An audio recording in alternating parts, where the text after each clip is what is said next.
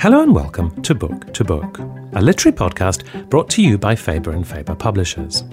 My name's George Miller, and I was recently in Somerset to talk to natural history writer Stephen Moss about his new book, Missus Moreau's Warbler, How Birds Got Their Names. In this podcast, we also ask our guests to talk about a book that inspired them, perhaps directly, perhaps obliquely. And as you'll hear, in Stephen's case, he's chosen a publication that fired his imagination and kindled his interest in birds as a boy, even if it's not exactly a book. Stephen Moss is an author, journalist and T V producer.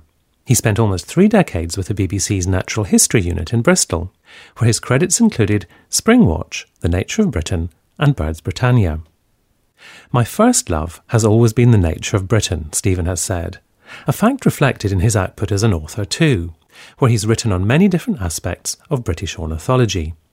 And in his new book, Missus Moreau's Warbler, he takes the reader on a journey through British bird names and shows how the names of humble garden birds and rare visitors alike bear the imprint of major events in our language, history and culture. Stephen says his mother was the key person who encouraged his twin loves of birds and language. I began our conversation by asking him to tell me more. My mother was a single parent, so she devoted a lot of time to me back in the sixties and seventies when I grew up. And she wasn't interested in birds at all, but she encouraged my interest and took me all over the place and ferried me around before I could cycle or, or drive myself. And she also, even though she left school at fifteen, had a real love of books and of reading and encouraged me from a very, very early age. And really the two passions of books, language and birds come together in this book. Tell, tell me, going back to your childhood, what age were you when you first registered some interest in, in birds? I actually can't remember not being interested in birds because it happened when I was about three years old. My mother took me down to the river Thames at Laleham, near in West London, to feed the ducks. And I asked her what those funny black ducks were, and she said, "I don't know, dear, but we've got a bird book at home." And that was the Observer's Book of Birds, which ages me. And I looked them up, and of course they were coots. Fortunately, coots are black and white, like all the illustrations in the Observer's Book, most of them. Uh, and so I don't remember not having that passion. And we used to go on family holidays around southern England, Devon, Hampshire, Dorset, and watch birds. And later on, we started going to specific places to watch birds, um, both locally and elsewhere in Britain. So when the Birds of the World part work started to appear, you were a, you were a dead cert for, for that. Yes, I think I must have been about nine years old. And, and there was a real trend for part works back in the late sixties and early seventies. And this part work came out, I think it was one hundred eight parts, nine volumes. And my mother subscribed to it, and every week we'd get a copy. And one week I was looking through it, and they had a list of all the birds in the world for each family in it. And I looked through this, and I was very interested in warblers. I hadn't really seen any warblers at this point. I was ten years old by then, by the time this came out. And they were sort of mysterious, exciting birds. And I looked down the sort of familiar black cap, white throat, reed warbler, sedge warbler, willow warbler, chiff-chaff, and got to Missus Moreau's Warbler. And I was really intrigued by that. And that stayed with me all these years. And it was only relatively recently when I decided to write the book on bird names. And I thought that would make a good title. Let's find out a bit more about Missus Moreau. And I did. We we won't spoil it for readers by saying what you found out, but it's it, it's it sort of bookends the the whole story, doesn't it?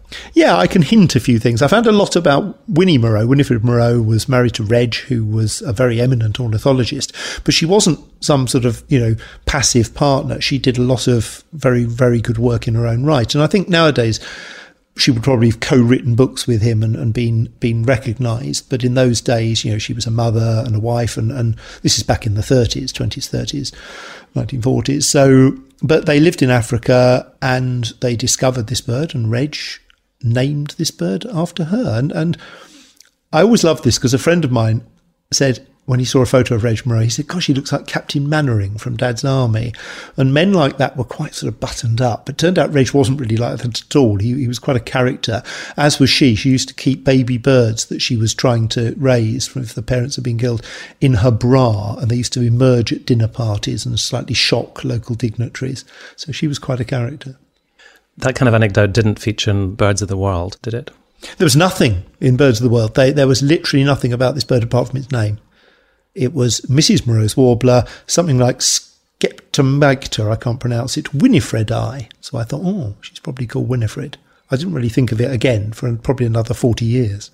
So so the weekly arrival of this part work was a, was a highlight in your household. You would pore over it as soon as it came in. Yes, I mean, bear in mind, this is nine, late sixties, early seventies. You know, we, we were very bored a lot of the time. The idea of a, a magazine devoted entirely to bir- the world's birds popping through the letterbox and me being able to read it was literally the highlight of my week, apart from West Ham occasionally winning a football match.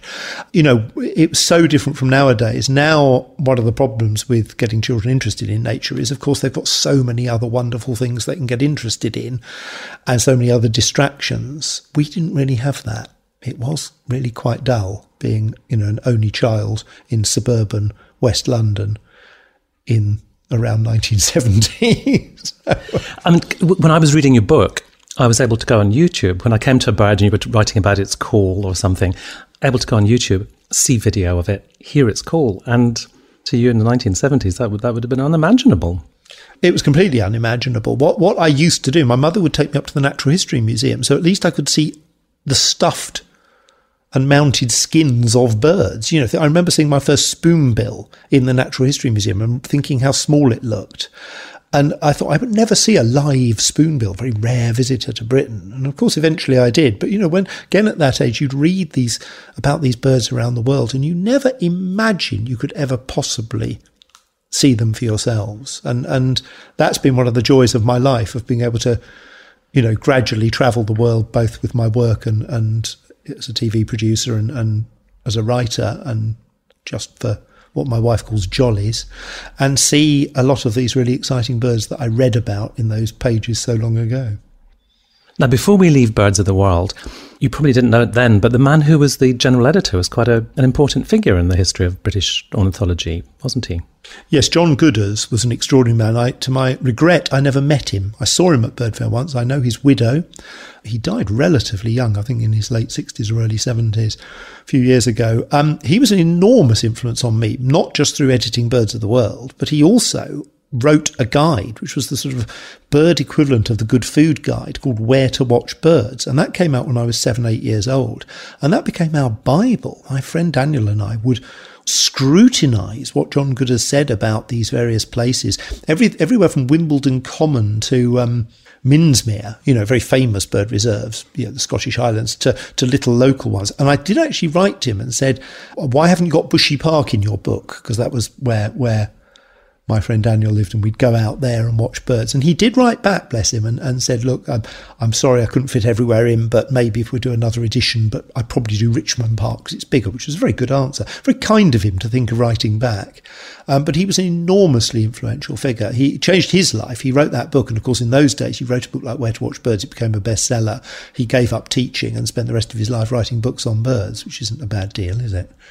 And I suppose he's just one in a long line of fascinating characters who, who populate your book, who have become obsessed with birds. I think it's probably not too strong to, to use that word, and have contributed to the knowledge and the exploration of the world of birds. Yes, I mean, the most interesting characters are all long dead now because they're men, mostly, and a few women, nearly all of them ranging from the mid eighteenth to the late nineteenth century, whose names appear in bird names. So in Britain, people know about Montagu's Harrier, Buick's Swan, named after, not after the American car, named after Thomas Buick, the engraver who produced really the first cheap popular book on birds in the, in around eighteen hundred.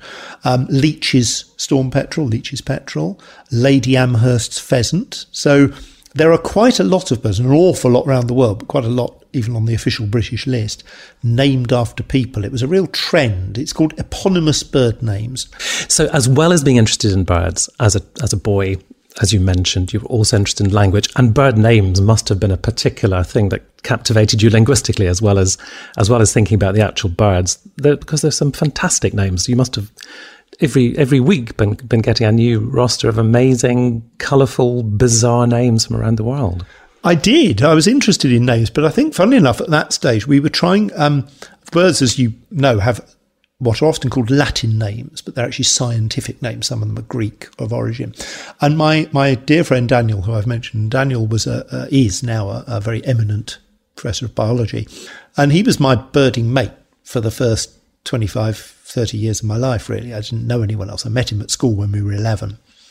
And we found this mutual interest. And we would sit in the playground. This does sound very, very sad, but we would sit in the playground and test each other on the scientific names of birds. So I would say Anthus pratensis, and he would say meadow pipit. And then he would say cockathralstes, cockathralstes, which sounds slightly dubious. Uh, and I'd say hawfinch, which also sounds slightly dubious. And we would do this. And even today, I know most of the Latin names. But yes, bird names interested me. Language interested me. I, I did English A-level, I, I edited the school magazine. I got very lucky to win a place at Cambridge to, to read English. I edited the student newspaper there. So I wanted to be a writer. I wanted to be a journalist in some form. I don't think at that stage I ever thought you could write a whole book on bird names. But you were already enterprising enough to write a whole dissertation on on the nature poet John Clare. And were birds a major feature of that dissertation? Absolutely, yeah. In my, in my second year at university at Cambridge, I was struggling to find something to write a dissertation about, which you had to do. And I suddenly thought, what about John Clare? Didn't he write some bird poems? He wasn't anything like as well known as he is now. He's now the, the sort of god of, of nature writers, and a brilliant writer and a fascinating man. And I discovered these wonderful bird poems, very simple, very deceptively simple, actually, use of language as he did. And I realised, as I was discussing it with my supervisor, that these poems sort of m- mimicked the bird's behaviour. So I ended up writing a dissertation on that. And in the book, I write a lot about Clare. It, it would be very easy to write an entire book about Clare's bird names, because Clare, in the early eighteenth century, being still a very rural man, still used all the folk names. And in his poetry, you come across all sorts of odd names that you have to then race to the reference book to look up, because by then most bird names were becoming fixed. People were writing bird books. They needed to have the same name. It didn't work if you had a different name in Devon and a different name in Northamptonshire, where Clare was, and a different one in Scotland, because your book might sell all over Britain. So these ornithologists were starting to classify and simplify and, I suppose, make these names official. Most common bird names are folk names. They, they, names like chiffchaff or blackcap or whitethroat were were not created by ornithologists, but names like red-breasted merganser or white-fronted goose were, and we and Montagu's harrier. You know, we know this. We know when they were coined. Again, mostly in the eighteenth and nineteenth centuries. So, you know, Clare was one of the last people who, certainly last writers, who rigorously stuck to the names he knew and loved. You mentioned geese there. And one of the one of the most fascinating things that I took away from your book was the antiquity of the word goose. You say it's it's probable. It's it's the oldest surviving bird name in the language. Tell, tell me how we know that. Well, it's about linguistic detective work. And a good example is if you take bird names that are clearly very ancient: swallow, swan, goose, raven. They're often very hard to work out where they come from. Things like raven are almost, well, it's certainly onomatopoeic. It comes from the sound. Something like goose, we have no idea where it comes from. It may be some corruption of the sound.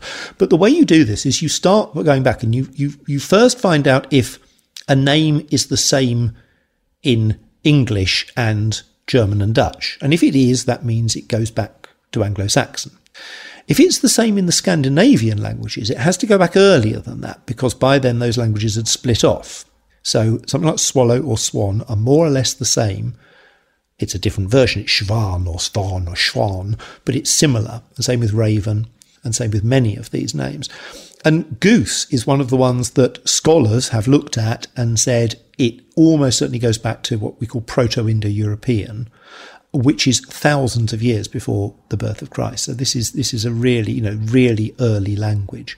And again, it's because different forms of goose are found in virtually all Europe's languages. And a good many, I mean, coming coming further forward in time, but still a long time ago, a good many of everyday bird names predate the Norman Conquest. They're found in Anglo-Saxon poetry. Yes, what's so interesting about the Anglo-Saxon bird names is so many of them got transmuted by the Norman Conquest. The Norman Conquest was obviously this extraordinary event in the history of Britain, but most especially in the history of our language. Had it not happened, we would be speaking a, a very similar language to German and Scandinavian languages. Anglo-Saxon was very clearly related to those. And bird names were no exception. What then happened was Anglo-Saxon disappeared very soon after the Norman Conquest, and French, Norman French came in. And Middle English formed, very different language. We can read Middle English. If you read Chaucer out loud, you can sort of understand it. You can't understand Anglo-Saxon unless you're a scholar. And what happened was that quite a lot of bird names from Anglo-Saxon no longer made sense in the New English. So a good example is redstart. Now, red makes sense. Yes, it means red. Start. Why start? Do redstarts jump about a lot? Do they? Of course they don't. It's an Anglo-Saxon word, stiort, and it means tail, because redstarts have a red tail.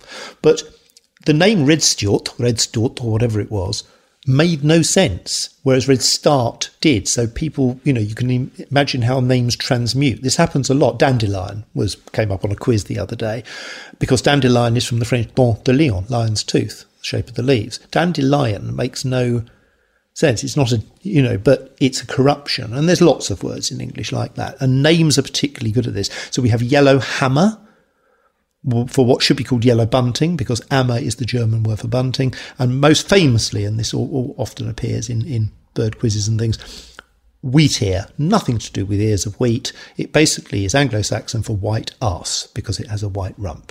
But because people had, in, in subsequent centuries, lost touch with that original etymology, they tried to kind of force it into a meaning. So you so you quote some some later writers, I can't remember, maybe seventeenth or eighteenth century, trying to give an explanation of wheat and ear, and, and relating it to to the crop and the ears of the ears of um, wheat.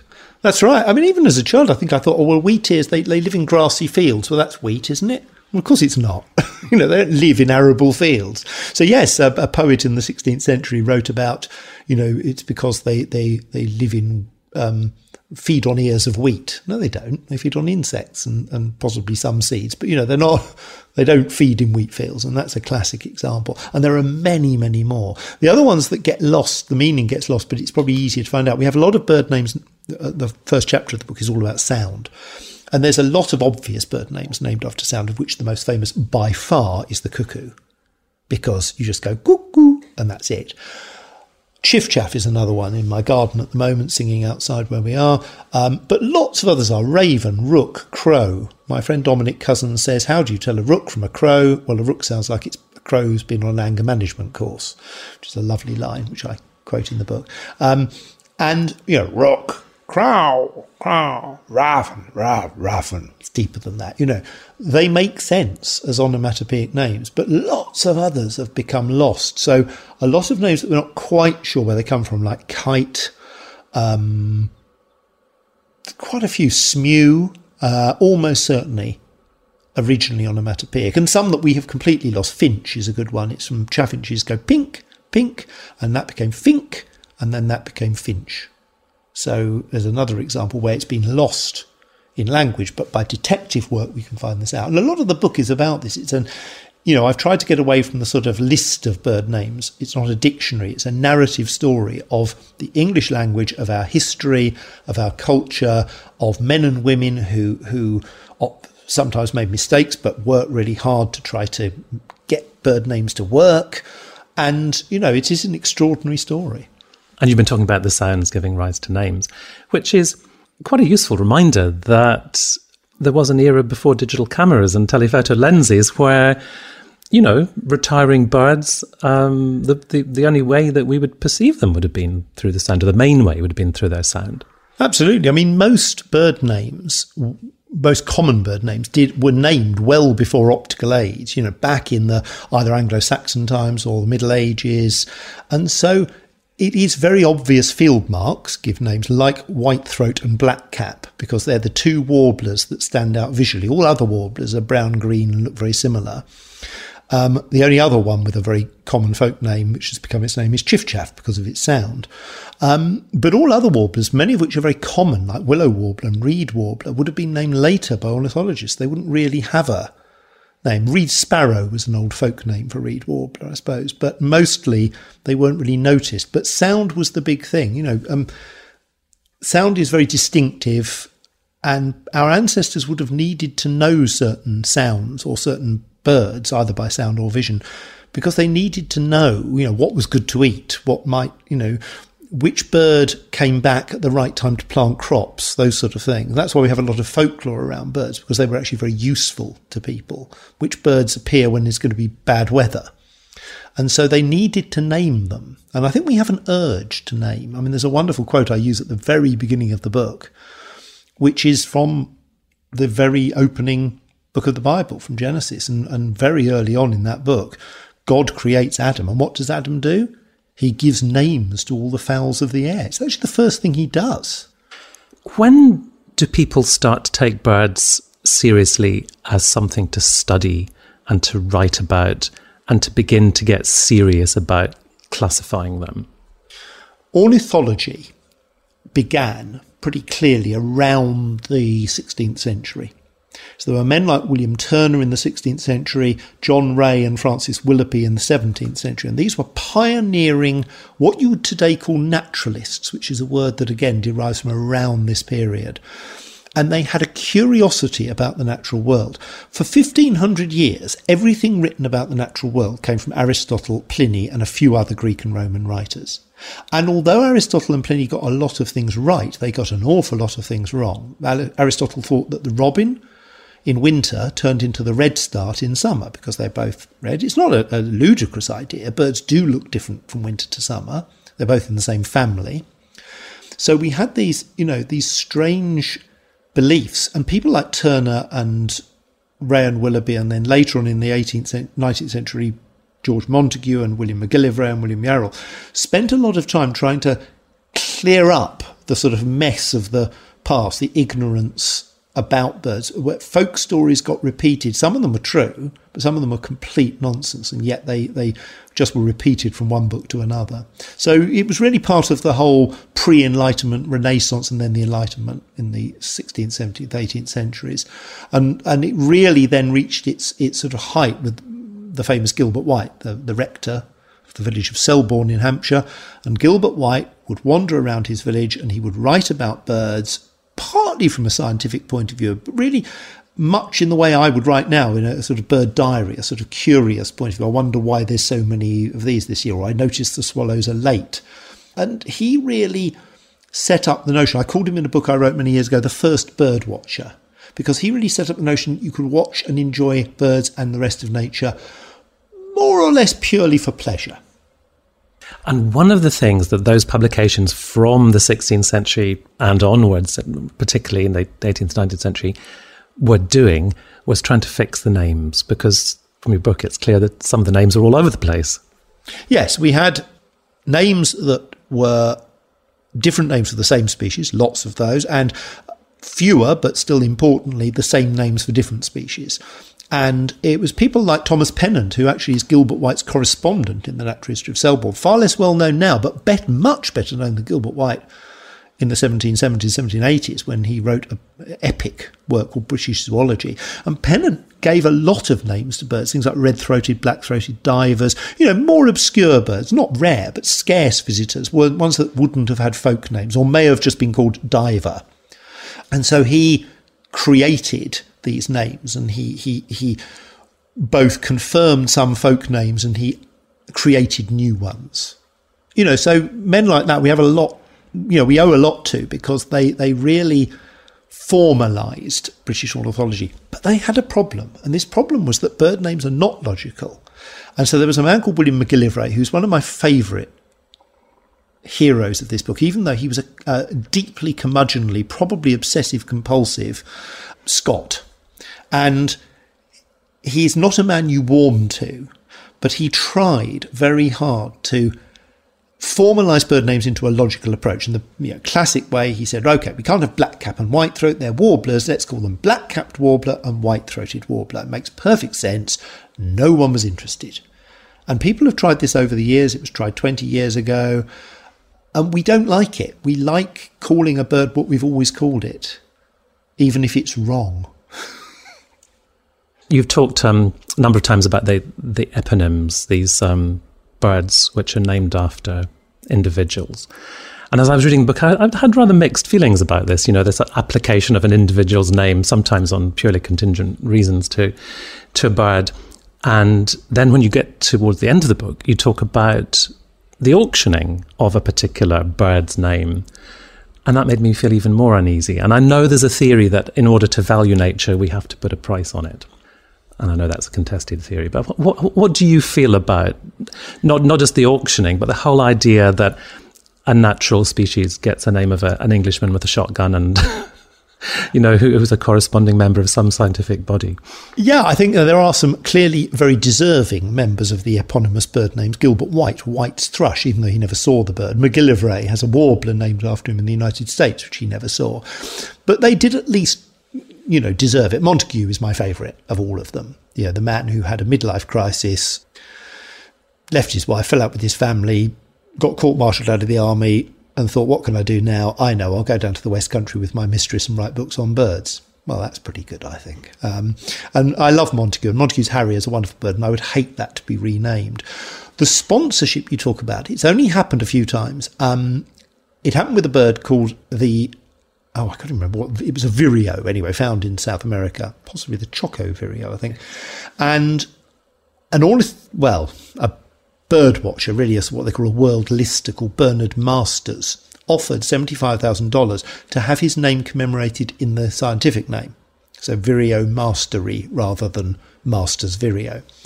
And I think that's okay. The question next is, could you get, as I, you know, I, I think I touch on this in the book, could, you know, could we have McDonald's Warbler sponsored by the major burger chain, you know, or Trump's Turaco or something, you know. So the Disney Penguin, I can imagine that was a thing. Yeah, the Disney Pelican or Disney Penguin, exactly.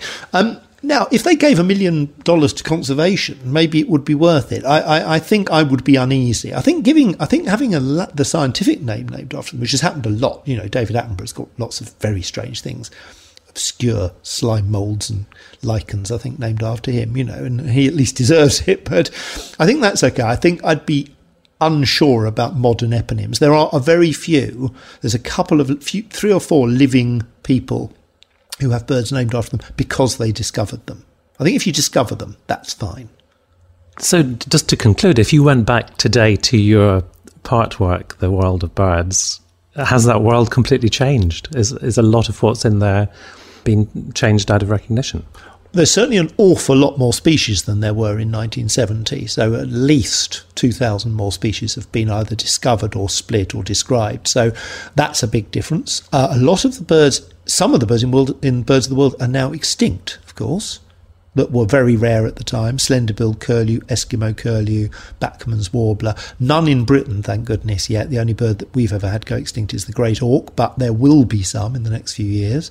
A lot of these birds have become much less common, or in some cases much commoner than they were then. So birds are an ever-changing canvas. And, of course, as birds get commoner, people notice them and get to know their names. Lots of people now live around Reading or along the M forty corridor, know about kites. They probably, if you'd said red kite to them thirty years ago, they would have thought you meant the toy. Probably had never even heard of this bird. Now they have. So I think the world has changed considerably. Bird names are both a constant and a subtly shifting aspect of our world. But for me, what they tell us is they tell us about ourselves. That's what Missus Moreau's Warbler is really about. It's about our history, our culture. It's about occasional wonderful moments of discovery and occasional rather uh, moments you'd rather sweep under the carpet of people backstabbing each other and, and naming something that they shouldn't do because someone else had already named it. You know, there's some good stories here. I was talking to Stephen Moss about his new book, Missus Moreau's Warbler, How Birds Got Their Names, which is available now in hardback. For more information, visit faber dot co dot uk. And until next time, Thank you very much for listening, and goodbye.